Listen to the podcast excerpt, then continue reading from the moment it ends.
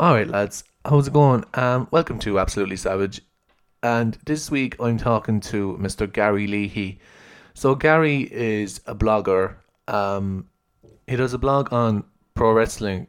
It's that pro wrestling guy. If you want to check him out on Facebook, Gary has a lot of similar interests to me and a very similar sense of humor, as you'll kind of pick up. Um, we spend a lot of the show just quoting Family Guy and The Simpsons back to each other. But we do have some very interesting conversations about what's going on in the world, stuff like that. Even a good bit about pro wrestling and the community, even in Ireland. So I hope you enjoy it. And this is myself and Gary Leahy on Absolutely Savage. Thanks so much for your support and continued feedback. Thank you so much. So, Gary, how are you doing, man? I'm doing pretty good, Dave. How are you? I'm fantastic. It's great to see you, lad. I had to get you involved when you actually got onto me the other day. I was like, I was, I was meaning to get onto you, but when you actually said it to me first, you know, I was like, you know what? Yeah, that's brilliant. I'm delighted. Yeah, I have an issue actually with the message I sent you because last night I was having a few cans with the girlfriend. Okay. and I thought, I thought I have to make an informed decision if I'm going to go on this show and tell David he's pouring pints of Guinness wrong. I'm going to have to try it his way first. Okay. Fucking, you're right. I knew it. I fuck. I fucking knew it, man. I, I swear to God, I've known that for years now, right? Like, I mean, I because I remember it was actually my uncle taught me that. To be fair, but I remember during the pandemic when it first started, like when it first kind of started, and people were at home, they were putting up videos of them pouring pints of Guinness and being like, "Oh, look at this amazing way I've discovered." I was like, "Fuck you, lads! I discovered that years ago." Yeah, about you know what I mean? Yeah, you see, I I got um, when I started drinking stout out of cans. It was literally just during the pandemic because I'm I'm a pint man. Like I Hmm. drink stout from the line. Like uh, and I looked up how to pour cans, and I got a video from this Guinness master brewer guy, and he was pouring it like you'd pour a pint in at the 45 degree angle and letting Yeah. it settle. So I automatically assumed like that the Guinness master brewer would be right. Uh, and I was so set in my ways. That was what I was doing the whole time until last night. I was like, if I'm going on the show and I'm going to tell him he's pouring Guinness wrong, I'm going to have to at least try it his way first. and uh, your way is far, far superior. no, what I what I will say about that though is it's grand for the first, you know, four or five, something like that. But if you have any more than that, they start you start to pour a few dodgy points, all right, you know. It doesn't become the same after that, then you know. Yeah, and I think uh, washing the glass between every one as well. That's Mm. what I started doing last night, and like that's grand for like the first four or five. But when once you're a bit like transmogrified and you're using like reams and reams of kitchen paper trying to dry out the glass, then it gets a bit messy. yeah, because like oh yeah, as you say, like it's grand start out because you can just be like, oh look how much of a barman I am here, like you know. But then it gets to a stage where like you wouldn't want to be doing it trying to be a host to someone, like you know. No, no, definitely not. It takes way too long. Like if I if I had guests over and they wanted cans of Guinness and I had to take each each of their glasses in and wash each of them and dry each of them every single time, I think that I wouldn't be a very good party host, to be honest with you. and obviously, like it does not even slightly come. Like I thought I had. No, it is very good to be able to pour a good kind of st- kind of stout, right? But to get a draft pint in a pub, you cannot compare the fucking thing at all. Like I mean, I I, you can't beat it at all. Like there's something No. about uh, a pint of Murphy's, a pint of Guinness, like straight out of the line. Especially when the pubs first reopened, because obviously we're in the uh, the pandemic, uh, and the, the pubs have been open and shut back and forth. And when they first reopened, I think everyone in every pub got their lines cleaned at the same time. And Oh, yeah. every pub I went into, the fucking pints were golden, man. oh lad, I swear to God, the first pint of Guinness that I had. Um, when the pubs were reopened again, was actually in the Oliver Plunkett. We went in there for dinner, dinner, no, you know what I mean, inverted commas. And um, I got a pint of Guinness, and oh my god, it was actually it, it, it was like heaven. Like yeah. Yeah. Oh, I know the feeling. I could have literally dove into it, like it's just swam in unbelievable.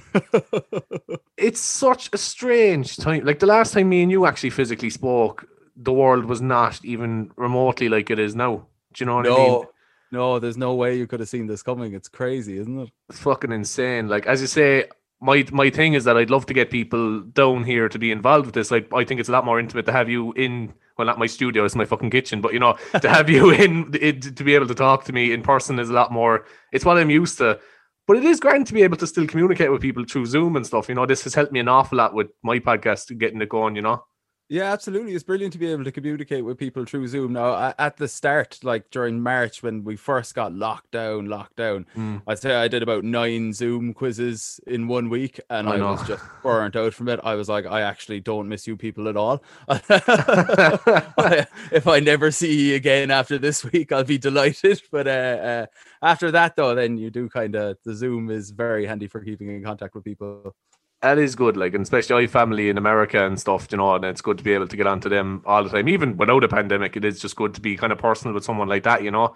Yeah. Um, the world seems to be burning. Now, I'm not trying to make this a kind of a depressing show or anything, but the world, when you look around now, seems to be burning. Like, what do you think? Well, I know I've because I listen to your podcast. I really like your podcast, and I know you try to stay away from uh, politics as much as possible. yeah. But uh, I think what's going on in America at the moment with like the Capitol Hill situation and like I, am not, you know, trying to brand this left wing or right wing, but those some of those Trump supporters, man, they're in a cult. Like they're they're drinking the oh, Kool Aid, man. It's scary, but the thing because I, I, was thinking about this earlier to say it to you because um, your podcast is about wrestling, and in yes. relation to professional wrestling with kayfabe things like that. Now everybody's kind of touched this already, but Donald Trump and his supporters, it's like watching wrestling, you know? It's it is, literally that. I mean, it has all the the theatrics. It has babyface Joe Biden and heel Donald Trump. Uh, I mean, and like there is no more like valiant white meat babyface character than Joe Biden. He's like literally a knight in shining armor. It seems like. yeah, and it's it's a straight like the thing about Joe Biden for me is though he didn't do an awful lot for me personally to look at, but compared to Donald Trump, he, as you say, he is a complete knight in shining armor. He's a lot more professional.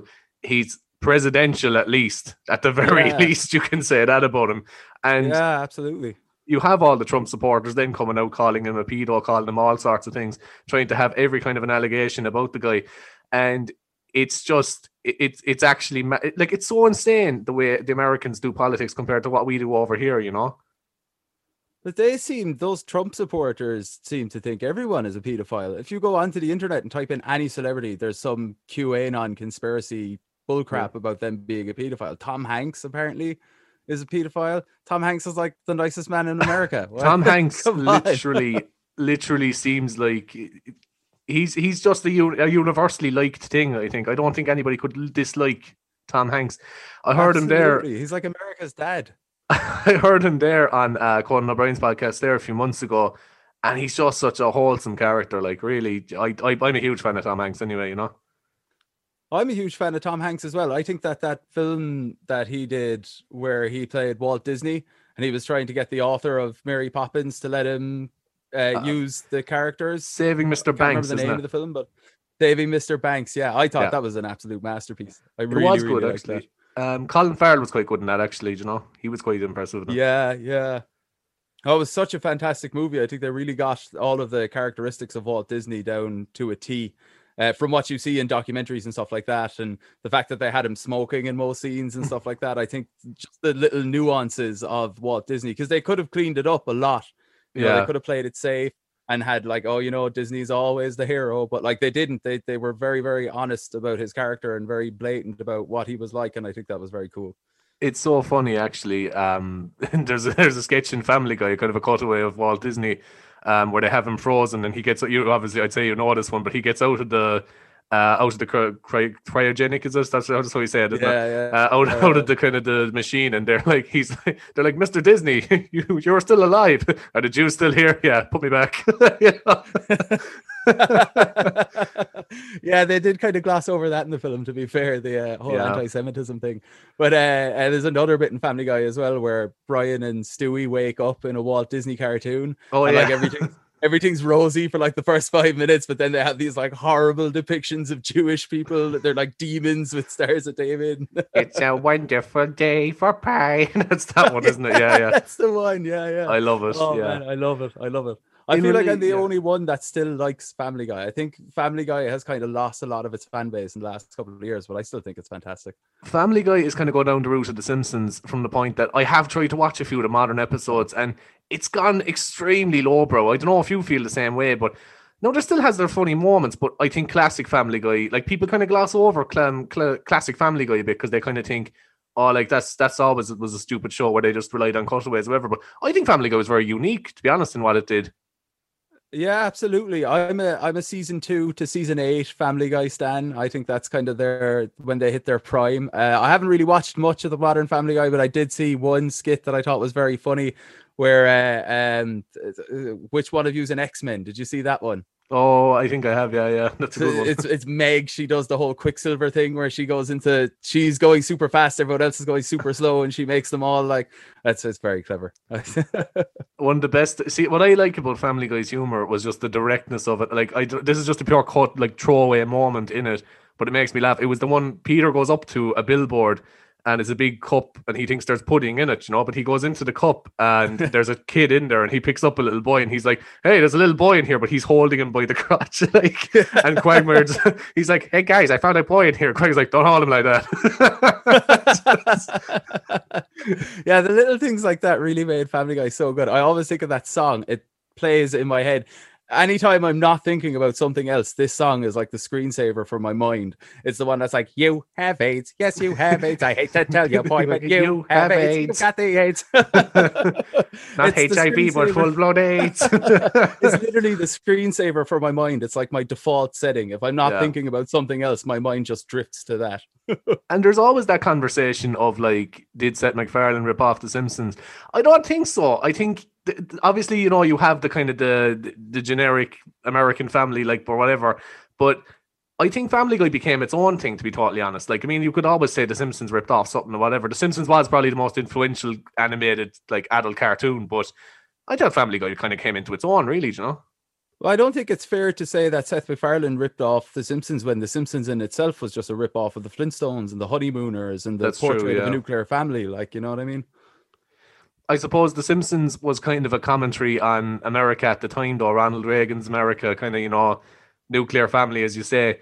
I think The Simpsons, like a lot of the shows, like The Waltons, as George Bush is famously quoted as saying, "We need people to be more like The Waltons and less like The Simpsons."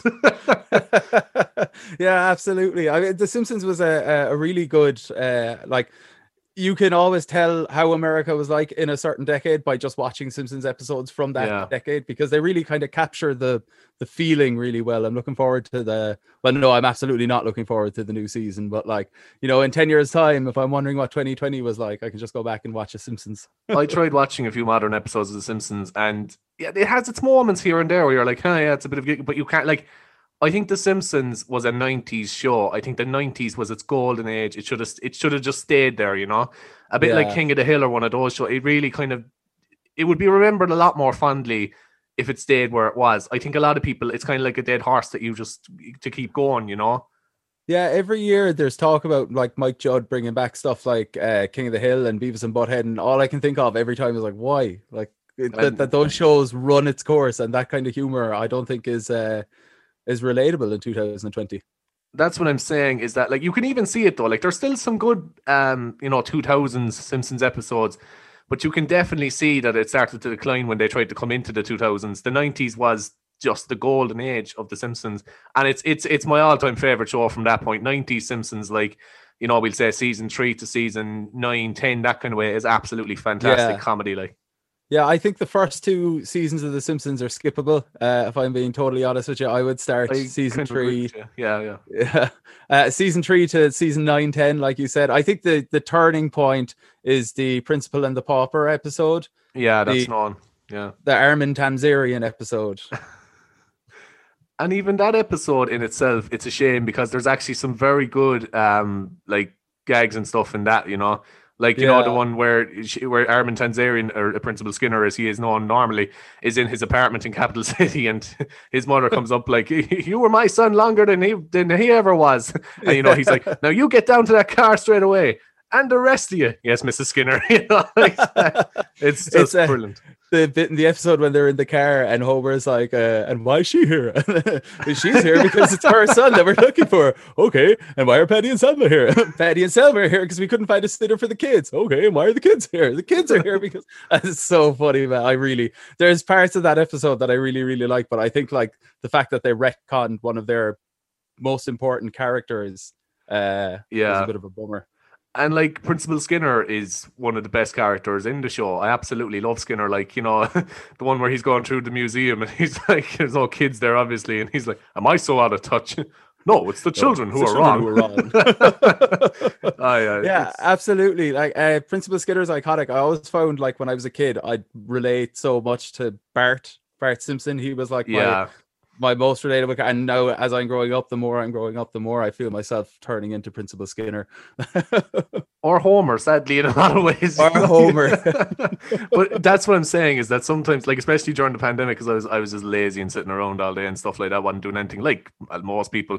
But i was watching a lot of the simpsons because of disney plus stuff like that you know rewatching all of it. And there's episodes where Homer says things, and you're like, I don't want to relate to this, but I do. do you know what I mean? yeah, there's a few episodes because I was the same when Disney Plus first came out during the pandemic, and I had so much time.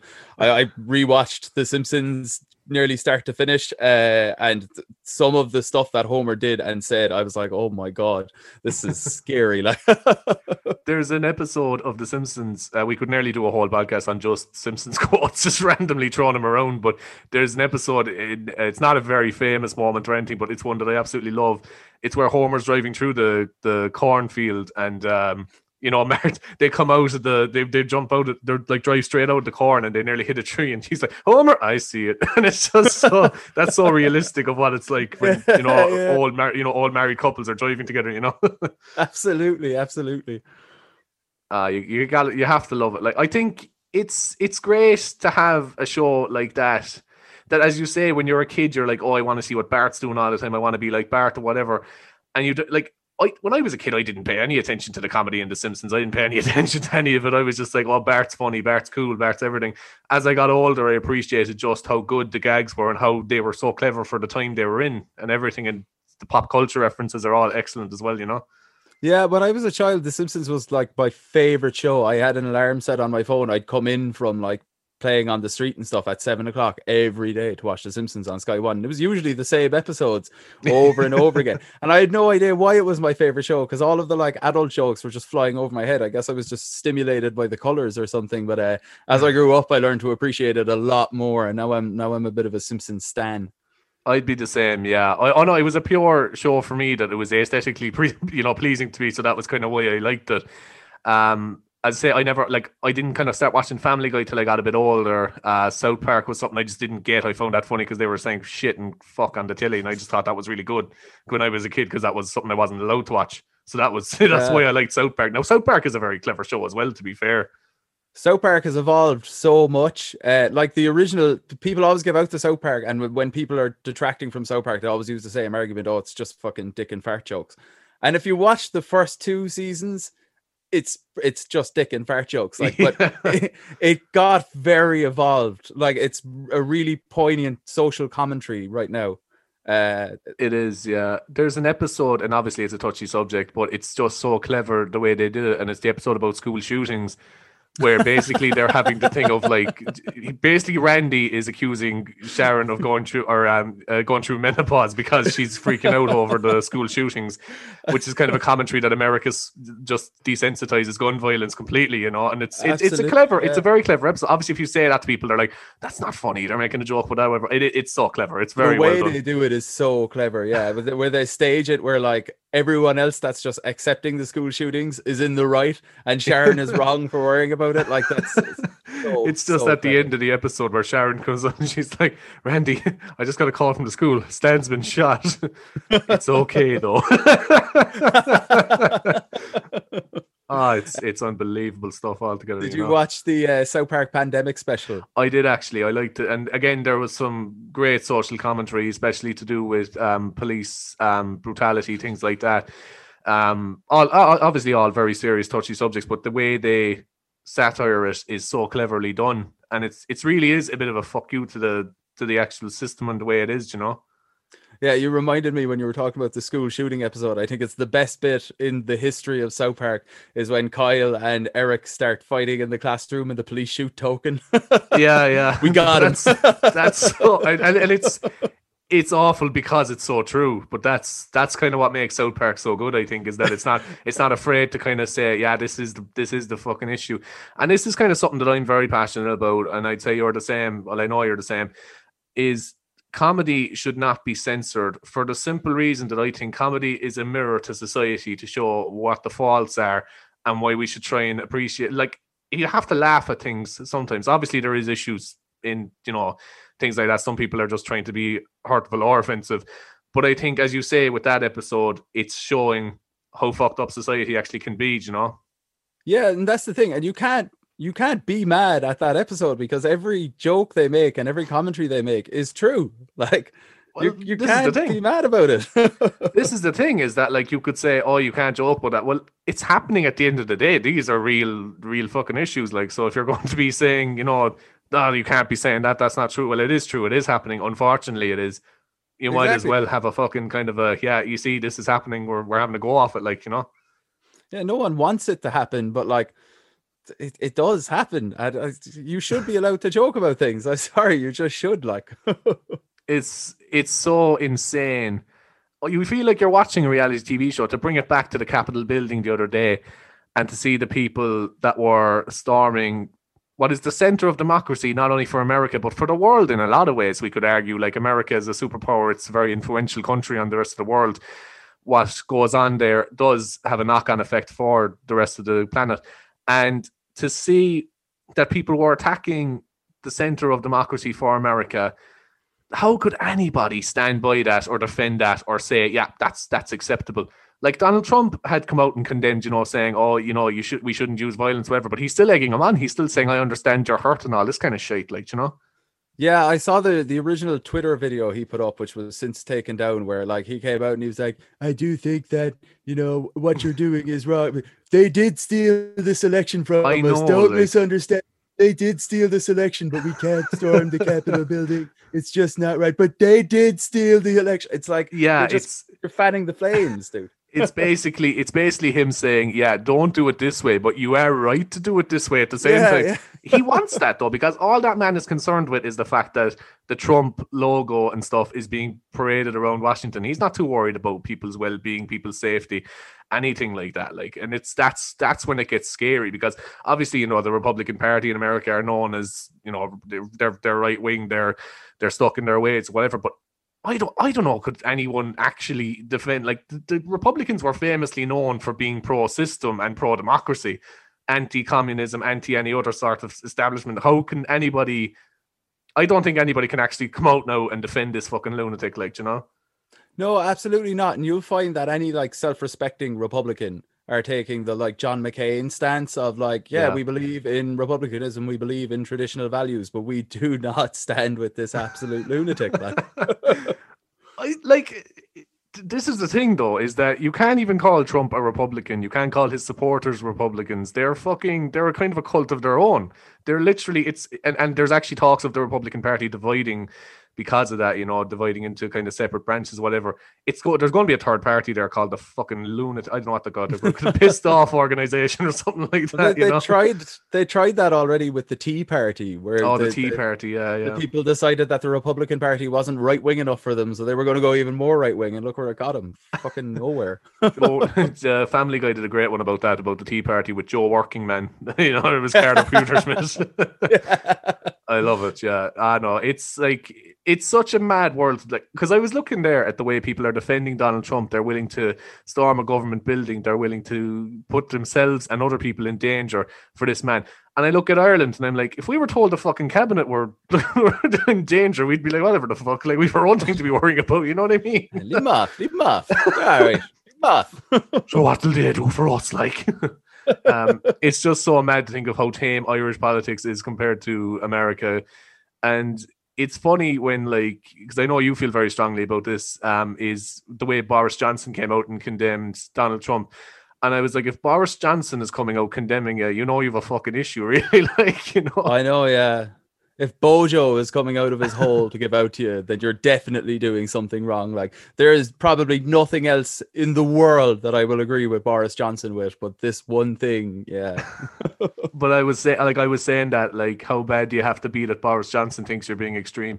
Like he's he's a funny character, and I don't mean funny as in like ah he's a great laugh. I mean as in like he's hilarious to look at. He looks like a drunk lad coming home from a wedding. That's kind of always the way I look at him. And it's mad when you look, as I say, the world feels like it's burning, but it's almost, it's like the REM song, like it's the end of the world as we know it, but I feel fine. Like I just, it's whatever. Like, you know, we're just used Yeah, to it at this stage. Great song.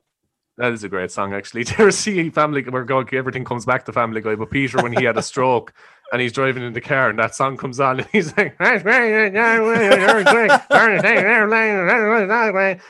hurricane. You know? That's fantastic. Oh, it Oh, was the no. same when, when when we did that episode of the Boost together. I feel like we, Yeah. we kept on ringing things round to Family Guy as well. kind of yeah, cartoons. There was a great one that you did actually. Um, I still often think of it as just so clever. Um, there was some. Remind me again. There was something to do with Russian. Like, was it Russian spies in Ireland or Russian kind of secret thing in Ireland? There was something like that, wasn't there? Uh, yeah, I think it was something to do with uh, co- some sort of collusion with the Russian government. Uh, I, Yeah. I'd have to read the article again to get the full details of it, but yeah, I, I know exactly where you're going. It was just the one of I, for one, welcome our new Russian overlords, and as a podcaster, I think I'd be of great use to you. I played that uh, uh, USSR anthem in the background. That Yeah. fucking- it's an awesome piece of music. Like it's a really good piece of music. Ah, no, like, and you know, you know, those kind of ones. That show was just a pure kind of, uh, you know, I don't even give a shit. Really, we're just going to go for it here, which was very anti like Peter's kind of philosophy and stuff. But yeah, fuck it, we were we had a lot of fun. Yeah, I feel like if the BAI actually did hear any of those like rootin' tootin' Vladimir Putin skits, like we... Rootin' tootin' Vladimir Putin. I don't yeah. think there would be a Juice FM if anyone higher up listened to that one show. Like, but you have to have that kind of like sometimes you just have to go down the route of yeah you know what i don't really give a shit i'm just going mad here gonna have a laugh like and that's that's kind of what i'm doing with this show yeah I'm, I'm serious at times or whatever but for the most part i just like the fact that this is whatever the fuck i want it to be of a day you know what i mean and that's what i'm enjoying about this podcast to be totally honest you know yeah, absolutely. I would have uh, loved to go down the commercial radio route, but I genuinely don't think I'd be able to like stop myself from. I, i have a yeah. very dark humor. I'm the same, and I I don't know. Like it's it, and it, it, it's it's a thing where it's a great industry to work in. Don't get me wrong, and I I used to love even with Juice FM doing things like that. It was excellent, and there's good enough money in it and whatnot. But you are essentially you don't have control over what you want to do. To you do to a degree. But like, let's be honest. Like, we couldn't sit here and have a radio show where we're talking about this shit. Like, no, not at all. And then the other things, like I actually don't think I'd be physically able to like play songs from like Nicki Minaj and stuff and sit there and pretend that I like them. yeah, Cardi B, wep. yeah, exactly. Wet. Did you know that web thing there? It was so funny actually. A few months ago, um, we were all sitting down uh, for dinner. A few of us cousins and uh, my mother and my aunt were there, and the two of them didn't know what WAP stood for, or you know, like didn't know what it stood for. We were not saying it, like so. They were like, "What's WAP? What's that?" Like we are like, "We're not saying what it is right here." Like, the radio of it is even worse. The radio edit says wet and mushy. oh, and that no. sounds way more disgusting. oh, dude, that's that's disgusting altogether. No, I oh, don't. you're dealing with this wet and mushy. That sounds horrible. That's way worse. No, that is way worse. Um, it is mad though to look at that kind of music and stuff. And I used to be very kind of dictating with music, being like, "Oh, fucking, why would you listen to that? Why is that loud? Whatever." I've taken a step back and said, you know what, that might be pleasing to someone. What the fuck do I have to say about that? You know, some average guy. Music is subjective, man. If you like it, you like it. There's lots of songs that I'm not proud that I like, but I like them. Yeah, when I was a teenager, I was probably the biggest fucking gatekeeper in the entire world. Like, if I saw someone wearing an Avenged Sevenfold shirt in my company, I'd be like, "You don't listen to real metal. That's puss metal, boy. Come on, listen to some Pantera or something." But as I've grown up, I've I really leveled out quite a bit, and there was bands like from back when I was a teenager, uh, uh, stuff like All Time Low and and Yeah. A Day to Remember. Where like back then I'd have been like die hard. No, if you listen to them, you're a fucking poser. Like you don't even listen to real Yeah. and now I like go back and like I've been listening to Dear Maria Let Me In on my headphones and stuff like that. And you know what? They're- They're not bad. Like I know why I was such a tosser. I like All Time Low actually, to be totally honest. Um, especially their live shows. I've listened to a lot of their live shows, and it's good. It's it is. I get what you mean. It is kind of bubblegum punk rock kind of, but it is it's enjoyable at the same time. Like I mean, and if you like that, you like that. Like you know. Boy bands with breakdowns is how uh, Finn McKenty, the punk rock MBA, described it. Boy bands with breakdowns, and I think that's a really good analysis. That is probably a good enough one. All right, I was to be like, I, I was like, I, was, I wasn't a huge metalhead. I liked, you know, post metal as you were saying there and stuff like that. you wouldn't have liked me when I was that age, but like I did. I loved. I loved all all time low, all that kind of stuff. I was your typical like, uh, you know, oh, listen this. This is so alternative. It isn't really like when you look back, you're like, I wasn't fucking alternative at all. Like, I've warmed. I've warmed to it a lot though. Like I said, I really like that song, "Dear Maria, Count Me In." I really like that song, "Weightless." I think that's so. It's so uplifting. Yeah, it's, it is. The thing I've noticed as I got older is that like when I was like a teenager, I would put myself in this mindset of like, oh, I'm miserable all the time. And I would purposely listen to music that would make me feel more miserable all the time. But as I've gotten older, I've mellowed out and I've, I've started listening to stuff with a much more uh, positive message. And I think all time low falls into that category. Oh no, I'm completely with music and stuff like that. I'm just like, you know what? If I enjoy a song, I enjoy a song. I don't give a shit who sings it, to be totally honest. And that's just kind of the way I've gone. And life is a lot easier if you just enjoy things, you know. If you don't be miserable, um, yeah, that's absolutely. the key. that's the key, yeah. you know. Um, Green Day are a mutual band that we uh, definitely really, really like. You do a really good Billie Joe Armstrong impression, actually. I've heard, I've heard you do uh, your Billie Joe Armstrong impression on the show. I think it's, it's, it's, it's very good. I don't think it's quite as good as mine though. Well, give us a blast there. Give us the, the famous yeah. one uh, for the, the, the rant from uh from what was it? Longitude or not Longitude? It was um Reading Festival, was it? Where he went on a oh yeah yeah. he goes uh, uh Five fucking minutes. I've been around since 1980 fucking nine, and you're gonna give me five fucking minutes. This is what five fucking minutes gets you. Ah, oh no, absolutely. And, and like you, you listen to someone like him and his energy and everything. I was lucky enough to see. I've only seen Green Day once, but I was lucky enough to see them in Marlay Park that time, 2010 and the energy of the guy, the fuck, he really gives it all. To be fair to him, you have to you have to appreciate that he's inspiring, like you know. Oh, for sure. I absolutely love Green Day. My favorite uh, Green Day album is Dookie. Uh, yeah, without Dookie. question. I think Dookie's phenomenal. I might be uh, Insomniac, but like Dookie and Insomniac would be kind of toe and toe for me. They'd be at the same level. And anytime I go online and you go into like Green Day fan pages, always people being like, "Why can't you release stuff like Dookie again?" And the simple yeah. answer is because they're not taking cocaine anymore no one has that much energy. I was just gonna say, like these guys are in their forties now. It would be tough for them to fucking be keeping up with those kind of songs. It's it's the same as a lot of bands though. Like I mean, you can't expect even U2 to write the Joshua Tree again. They couldn't fucking bring themselves to do that again. I'd say anything even remotely near to it, you know. And Absolutely not. Yeah, it's it's insane. Bono is after losing his voice an awful lot, isn't he, in recent times?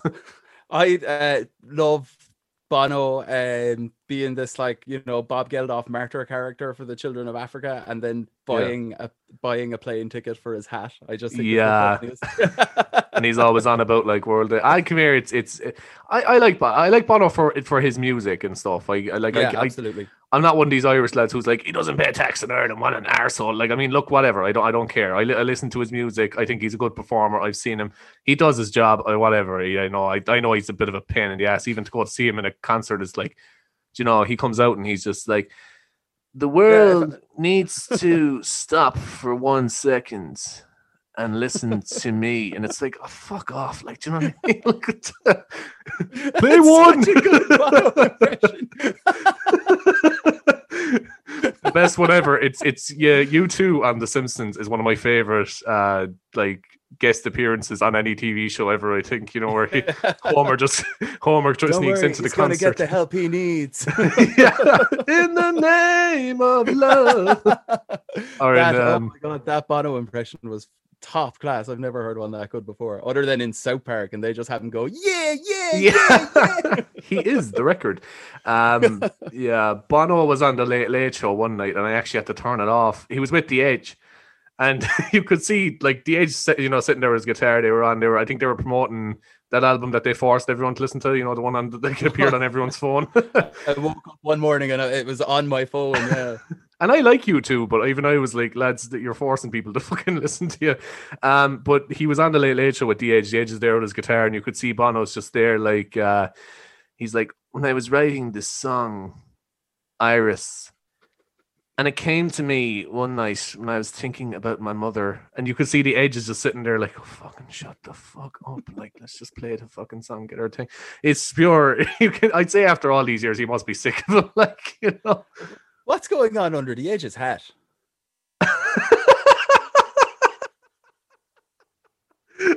you know what? Somebody said uh, a good one to me not so long ago about that. Is um, they were like, he's going for an operation. Did you hear about that? I said, is he fucking?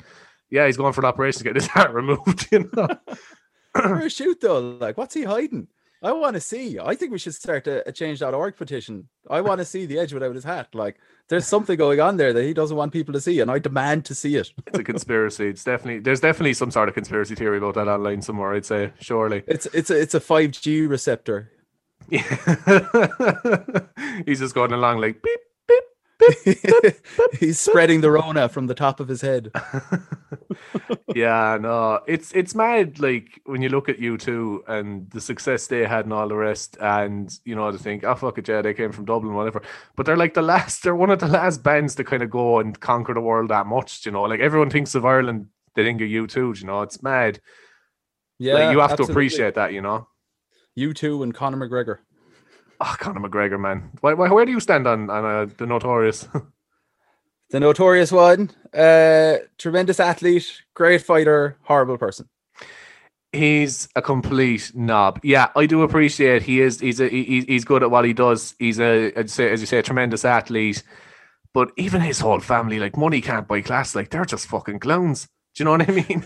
to see, uh, um, it wasn't a video; it was like a, an audio thing of his sister calling yeah. a nail bar oh my god! Like, yeah, then Nicky, you you don't know what I'm going through on a daily basis. Nicky, you like you can take the girl out of Tallaght, but you can't take Tallaght out nah. of the girl. Like, Jesus. and the, his father actually, um, remember when he was at the Lewis, and he's like, I can't get any change from the blade and Lewis. I'm trying to fit this Chris 20 odd and out into me Hugo Boss. What a fucking langer. what a pleb, like, oh my god. That's this, so annoying. Yeah. this is what you're dealing with like all the time. Um, so with from, on the point of wrestling there, like I, as I said, I'm not a huge wrestling fan. I met you at OTT though. Um, uh, this what is that? That's that's a year and a bit ago now, isn't it? OTT in Cork. It was when uh, PAC came to. Yeah, PAC was my wall of fame there. yeah, yeah. He was he was. Um, I didn't get to meet him no, but uh, Dylan got to meet him. He's great. He's a great guy. Um, PAC. He's excellent. Yeah, great guy. I wore my Newcastle shirt to to meet him because he's he's from Newcastle upon Tyne, and uh, he commented on my shirt. Uh, I don't know why anyone ever tries to do a Geordie accent because it's impossible to replicate, but he did was, comment on my shirt. He was a nice chap. There was a comedian, um, I can't remember who it was now, but he was he was on like Live at the Apollo or something, and he was on about the Geordie accent. He's like, twenty years ago, if you had a Geordie accent, you could qualify for a disability pension. It's fucking awful, you know. But um, I know, like it's what I was saying. What I meant about wrestling is I'm not a huge wrestling fan or whatever. Do you are you into WWE still, or like are you do you kind of stay away from that, or? Uh, well, I keep up with it. Uh, I wouldn't be much of a wrestling journalist if I didn't kind of keep yeah, up with yeah. as much as I can. But like as far as liking it, absolutely not. I it's absolutely dreadful. Uh, booking is terrible. Writing is terrible. Everyone's delivering these like awfully scripted promos. Yeah. Uh, it, all comes across as really cheesy and ham and eggy. Like I just want a bit of edge, and there's no yeah. edge to it. It's, it's, it's like a children's cartoon. You know what I mean? Like there's one, uh, there's someone that I'm uh, kind of a fan of is uh, Bray Wyatt's gimmick at the moment. Gimmick, gimmick, gimmick at the moment. uh, the Fiend. I kind of like that a lot, to be honest with you. Or if he was from Cork, he'd be the Fiend. The Fiend. Uh, yeah, Bray Wyatt uh, is doing great for himself. He had a lot of struggles uh, when he first came onto the main roster. He did great in NXT, came onto the main roster. They gave him a big push straight away. The Wyatt family was a big thing. He got a WrestleMania match against John Cena, which he lost. He should have won. And then it just kind of went downhill from him for there uh, to the point where he faded into obscurity. And now with this new fiend gimmick and the the the counterpart to it, the like Mister Rogers red sweater Firefly Funhouse gimmick is yeah. is tremendously entertaining and is probably the best thing he's ever done in his career. Yeah, no, like that kind of made me a bit interested in keeping up with him for a while, you know. mm. it, was, I wanted to go back and actually kind of watch him. I turned on Raw right there a few weeks ago just because I was bored and it was on. I fucking, I just threw that. Like, I, I didn't, I thought it was too long. First of all, the show's gone very long. When I was watching wrestling, it wasn't that fucking long, like, you know. three hours long, including commercials and American programming. So just so many commercials. Holy shit! Oh my god, yeah. but um, some something I would like to get into, and I never kind of got around to. I just never kind of gave it much. But uh, New Japan Wrestling is quite big at the moment as well, isn't it? Uh, yeah, New Japan Pro Wrestling would be my uh, would be my favorite uh, type of wrestling, brand of wrestling. They do a different style of wrestling. So American wrestling at the moment is is very much homogenized. It's all this like American style of wrestling, which which is cool if you're into that. Uh, it's not really my thing. I think it's a bit it's a bit too safe. I don't know, too clean, too Yeah. pasteurized. Like everything is very samey. Like uh, you're either a flipty do guy or you're a big muscle man, and there's no like in between. Like you know, whereas Yeah. in Japan they wrestle this. Uh, I guess it's kind of like a hybrid of what's called strong style wrestling and King's Road style wrestling. So King's Road style wrestling would have started in All Japan Pro Wrestling in the early '90s with guys like uh, uh, guys like uh, Misawa and Kenta Kobashi and uh, Taue and stuff like that. And they, they fused that with this strong style wrestling, which is like an MMA influenced wrestling, which started also in the 90s with New Japan Pro Wrestling with Antonio Inoki uh, bringing in these MMA guys. Uh, and it's like a hybrid of that. It's so hard hitting, it's so real. The matches go like you know 40 minutes. Uh, the guys are wrecked after them, and like they they beat the shit into each other. Like Jesus, yeah. Um, the show, like I went to a few wrestling shows last year. Um, I went to two WWE shows in Dublin. Um, but I have to say the independent one, the the over the top wrestling in Cork was absolutely fantastic. Um, Yeah. really, re- really enjoyable. Um, obviously there was controversy during the year uh, to do with you know some of the people involved in in in, in uh, OTT and stuff like that. In and you know, could you just go quickly about that there? Give us a kind of a synopsis of it. Uh, yeah, well, before before that, I got to give a big shout out to uh, Joe Cabray, the owner of Over the Top Wrestling. What he's done for the Irish wrestling scene in the last couple of years uh, is is phenomenal. Uh, and regardless of what happened with the speaking out movement, I don't think he is any way uh, part of the problem, and I think that he deserves all the credit in the world for, uh, I guess, uh, revit- revitalizing is that a word? Revitalizing is a word, yeah. but uh, reinvig- reinvigorating uh, Ireland's passion for wrestling. Uh, and but yeah, the speaking out movement. Unfortunately, it turned out that there was quite a few wrestlers, some of which worked for OTT, not all. Uh, a lot of them were from uh, English promotions like Progress, Scottish promotions like ICW, stuff like that. But they were all sex pests. Yeah, and it's it- uh it's it's it's it's sad to see that because um it's there there was uh um one in particular that I was a big fan of, the dude from Philadelphia. Um his name escapes me at the moment. David Starr. David Starr. I was Starr. Uh, I really enjoyed his um gimmick at the you know him versus Jordan Devlin that whole thing you know um I'm the independent all that I really enjoyed that uh so it was disappointed to hear about him as well. Do you know? Da- David Starr, uh, the only wrestler in the entire world, I would say, that was capable of turning an Irish audience against Jordan Devlin. Uh, Yeah. He was unbelievable speaker, unbelievable promo work. Uh, like his his in ring stuff was absolutely phenomenal, Yeah. but it's his promo work and, and his speaking and his character work that really got him over and, and really got him to pretty much legendary status after he beat Jordan Devlin. It was so heartbreaking to find out uh, that he was part of the. He was actually what kickstarted the scandal. Yeah, and as you say, it's it's always so disappointing when you hear about these things. But as it is important that people are called out for what they're doing these days, and I think that's we've we've progressed an awful lot as a society. We're still not in a in an excellent position, but I think we have progressed an awful lot that people feel they can come out and, and speak out against somebody like that. You know, as you say, even ten years ago, they probably wouldn't have been able to. And that's you know that's something that would have shown we've come a long way. You know. That's the thing. You got to give the the the girls. A lot of them were female wrestlers. A lot of them were just uh, uh, relationships and people not involved with the business. But you got to give all those girls a lot of credit for what they did. Uh, it was very brave to take a stand like that against such public figures uh, and people held in such high regard. Like you never know how these things are going to go. Those girls were really, really bra- brave, and I'm I'm glad they did what they did. It was important to expose this the seedier side of the business so that we can clean it up. It is great, and I I'm I do I appreciate um everything that's you know the, the Irish wrestling scene, as you say, uh, how much it's grown. when I was growing up, there wasn't much of a scene around the place, really, you know, and I didn't know an awful lot about it anyway, even if there was. So to see how big it's after becoming that even if you're not interesting, you can hear about these things. Uh, you know, it's accessible for people like with Phoenix Wrestling, things like that. You know, it's it's access it's accessible for people who want to become wrestlers as well. You know.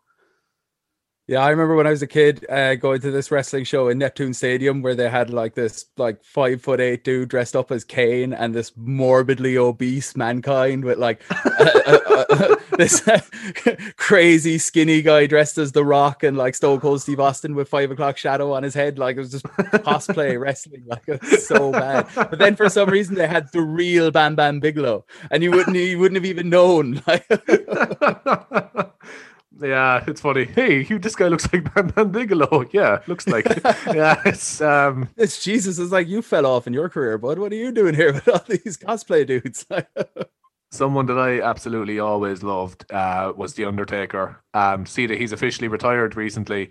Is um, no, he's retired. He's retired once before, definitely. Anyway, but to see he's officially gone now is it's quite it's it's it's a, it's the end of an era, really. You know, for me, he was my absolute favorite wrestler growing up. Uh, I loved everything he did, especially kind of around we'll say 2006, 2000 to 2009, that kind of era for him. For me, maybe it's just the timing or whatever. When I was a kid growing up, I really enjoyed all that kind of stuff. You know. Oh yeah, for sure. My favorite uh, era of Undertaker would be kind of '97 through to '98, where he would have been feuding with people like Bret Hart, uh, Stone Cold Steve Austin, Shawn Michaels in particular. Shawn Michaels and the Undertaker had the first ever Hell in a Cell match, and it was just this brutal, bloody affair where Shawn Michaels got whipped around the place for 25 minutes, and like that. When I think of the Undertaker, that's what I want to think of. You know.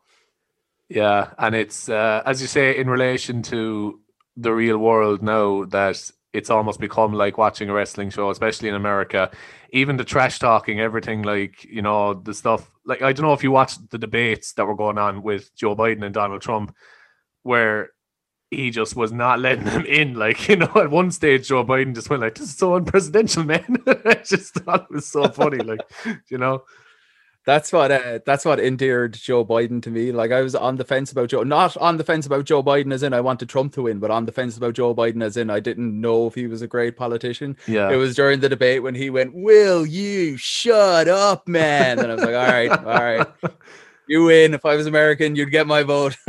and something about Joe Biden actually is he's actually an Irish president, as in he actually has close Irish relations in uh, Mayo. So he's not like you know every other Irish American president who's like, yeah, my ancestors come from here or whatever. He actually is as Irish connections, which works in our favor, and hopefully he'll he'll do you know he'll help us out, especially with everything that's happening with Brexit, the whole lot. Um, there was actually something I saw on RTÉ News uh, where somebody came up to him and they were like, uh, "Mr. Biden, or Mr. Biden, could we ask you a question about Ireland?" He's like, "I always have time for Ireland," and I was like, "You know what? Yeah, he's he's he's one of us." yeah, yeah, yeah. Uh, yeah, uh, Joe Biden was very firm from the beginning of his campaign trail about uh, uh, not letting Brexit affect the Good Friday Agreement in any way, which I mean that's phenomenal. Donald Trump never even mentioned it. So Donald Trump probably doesn't even know what the fuck it is. No, no, he probably doesn't. he came to um, Ireland. Uh, I'd say it's either a year or two years ago. It's with COVID. I don't know what the fucking year what, what's going on anymore. It was about a year and a bit ago, maybe. And uh, he was um, talking about the border, but he said like we have to resolve the issues with the wall in Ireland. I'd say he thinks that like the Northern Irish border is actually just a big wall, like what he was supposed to build from, you know, to stop people coming in from Mexico. He's he's he's on another level of I can't even say stupid because he's a genius marketer. He's genius yeah. at putting his name out there, his brand out there, and he's a genius at like getting these gullible QAnon conspiracy theory peoples to to read between the lines, as they say. Like, but he's spouting shite, like, but they all apparently there's subtext there, really clever subtext that none of us normal folk can understand. Yeah, only his his cult can understand it. There's a reason he won the 2016 election. Like he played on people's fears, he played on people's ignorance, all that kind of stuff. Yeah, I don't like the fact that he got elected, but Jesus Christ, you have to respect the fucking. He knew what he was doing. He did it well. Unfortunately, he did it well. You know, most people who had like, you know, any bit of sense towards these things knew he's going to fucking crash. But like, you have to kind of respect how he did it at the same time. You know, he knew what he was doing. Like it was, it was, it was amazing. Like it was funny to watch, but impressive. you know.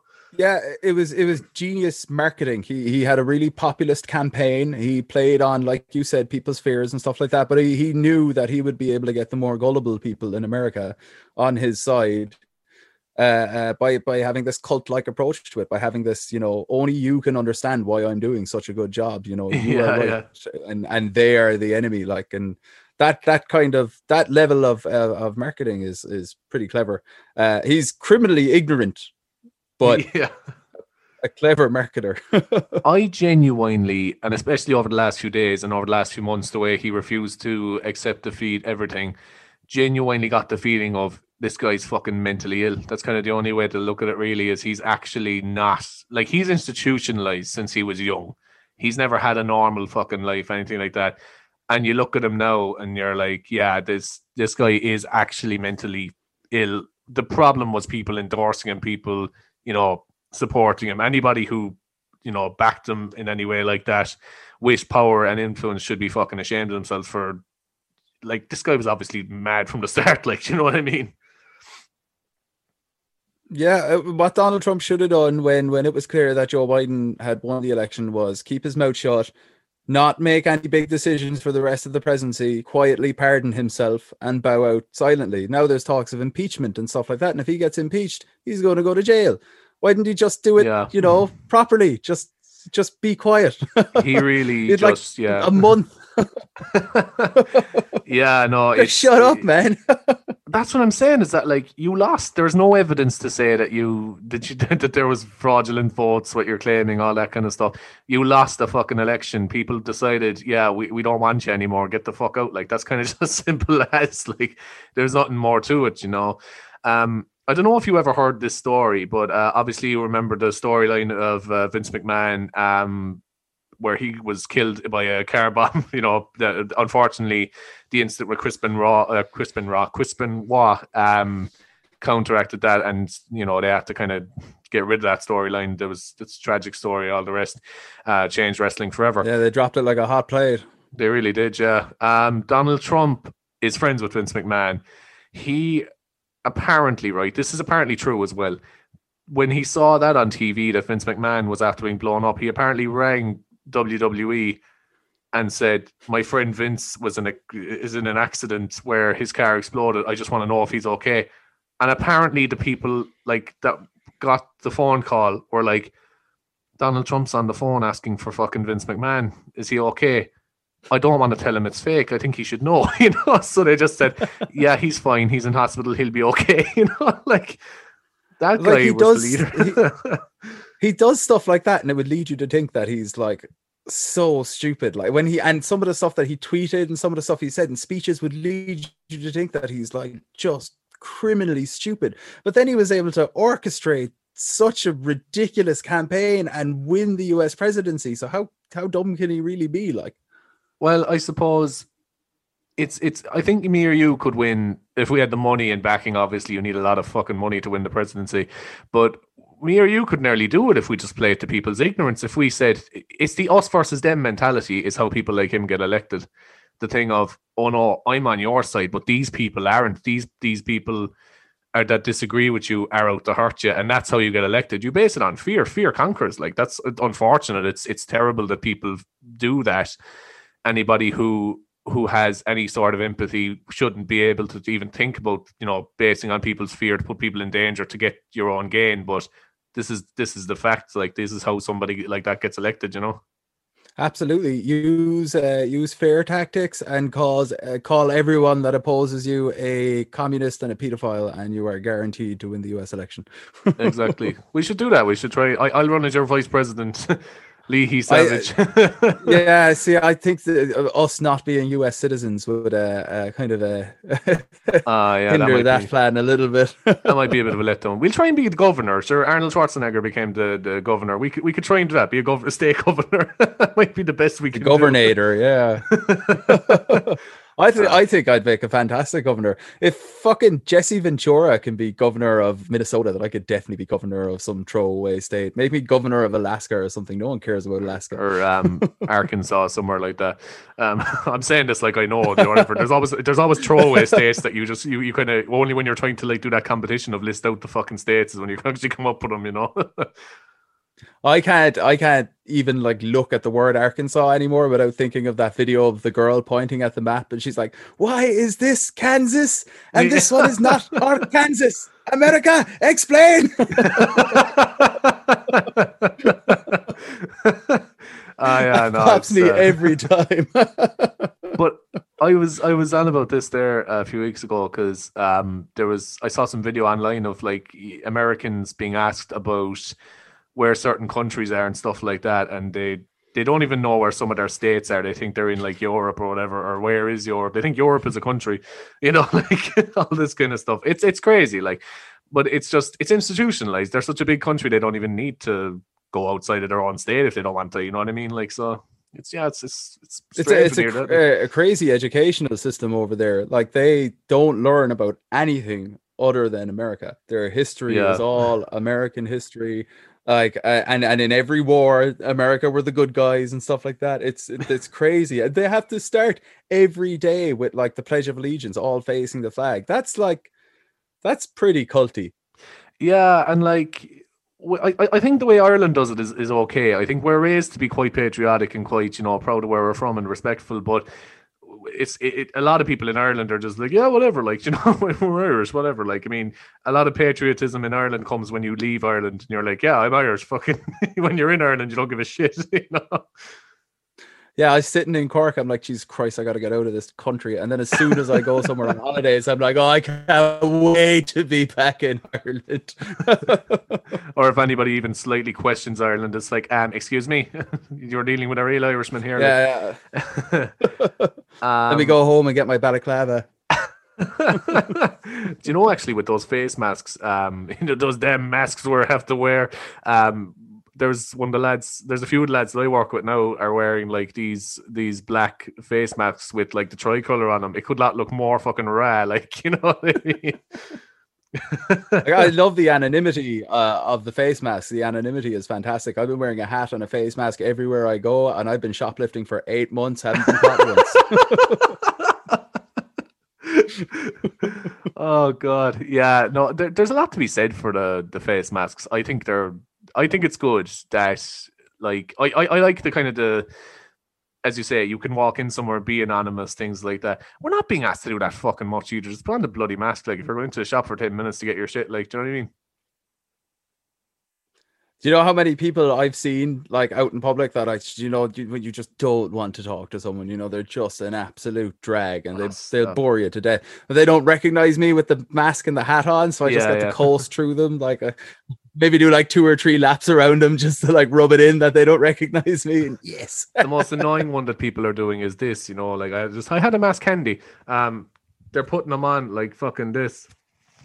Like going into shops like this, like you know, like put the yeah, fucking like, mask over like your nose. On, it's like putting on a pair of jocks with your pecker just poking out like over the top. it's essentially the same thing. Like, um, nah, yeah, it's it's mad the amount of people who it's it's a scary amount. Like I was in Cork City a few months ago, and I saw the amount of people that were gathered, um, not wearing masks, you know, parading the tricolour, being like, "Oh, our rights are being taken from us," all the rest. It's dangerous the amount of people who think like that. It's scary, you know. I assure you, there is absolutely nothing in Bunreacht na hÉireann about masks. There is nothing that says the government cannot tell you to wear masks in the constitution. Probably not. No. it's um, yeah, it's it's it's a mad time we're living in, like as you say. But you know, I, am just kind of used to it. I don't, I don't mean to be uh, uh, offensive or anything, but those people are stupid. It's it's a yeah. mask. Even if you don't believe it works, you think you just wear it out of convenience. What are you gonna do? Not do shopping? Not go to the pub That's just because I mean, of your like, stupid convictions? Like, Jesus. Like whether you believe in coronavirus or not. Now I don't know how you can not believe in it. Like that, that you can't make up that people are getting sick from it. Um, or is it a case of like, oh, we believe in it, it's just not that serious? Well, it is. Like the hospitals are crowded, you know, it's it is serious. Like we you can't just say, no, this isn't fucking happening or whatever. But it's yeah, as you say, for convenience, just put on your fucking mask while you're going in buying your few cans. You know what I mean, or whatever. Like just just do it. Like you just do put it. it on for at most like you have to wear it for like what like 20 minutes to walk around Tesco like it's you're not going to collapse from lack of oxygen like give it a rest like There's a lot of people have actually claimed that though that you like you can't breathe with them on and stuff like that. And I, I, I have asthma, like I I think I have asthma anyway, some sort of fucking thing anyway. But I even I don't mind wearing it. You know what I mean? Like I, I don't find an issue. Like I have to wear like in my job I have to wear a mask eight hours a day inside the factory, like where, where we have to, like, you know what I mean? yeah like i understand it with children with like uh, sensory issues and stuff like that uh they don't they don't like the sensation of it and they're too young to understand why they have to wear it and in that case i understand you know they they don't have to wear their mask but like you're a fucking fully grown adult i don't give a shit wear your fucking mask grow up grow up here and put on a mask That's be the campaign. Um Gary, we've talked for a good bit. I think it's nearly time to call it give it a rest for the night. give it a rest. Um, give it a rest I love chatting to you, man. Definitely going to have you back for more. Uh, we should just do one where we're just quoting The Simpsons back to each other, I think, or Family Guy or something. Just do something like that. Um, of course, if you ever want me to get involved with you for anything like that, do just get on to me. I'd be delighted to, you know. Fantastic, fantastic. Thanks for having me, Dave. Uh, and I hopefully, you know, the next time we do a show, we'll actually get to be in the same room as each other. I'm hoping that anyway. Take care, my man. Take care. Bye bye.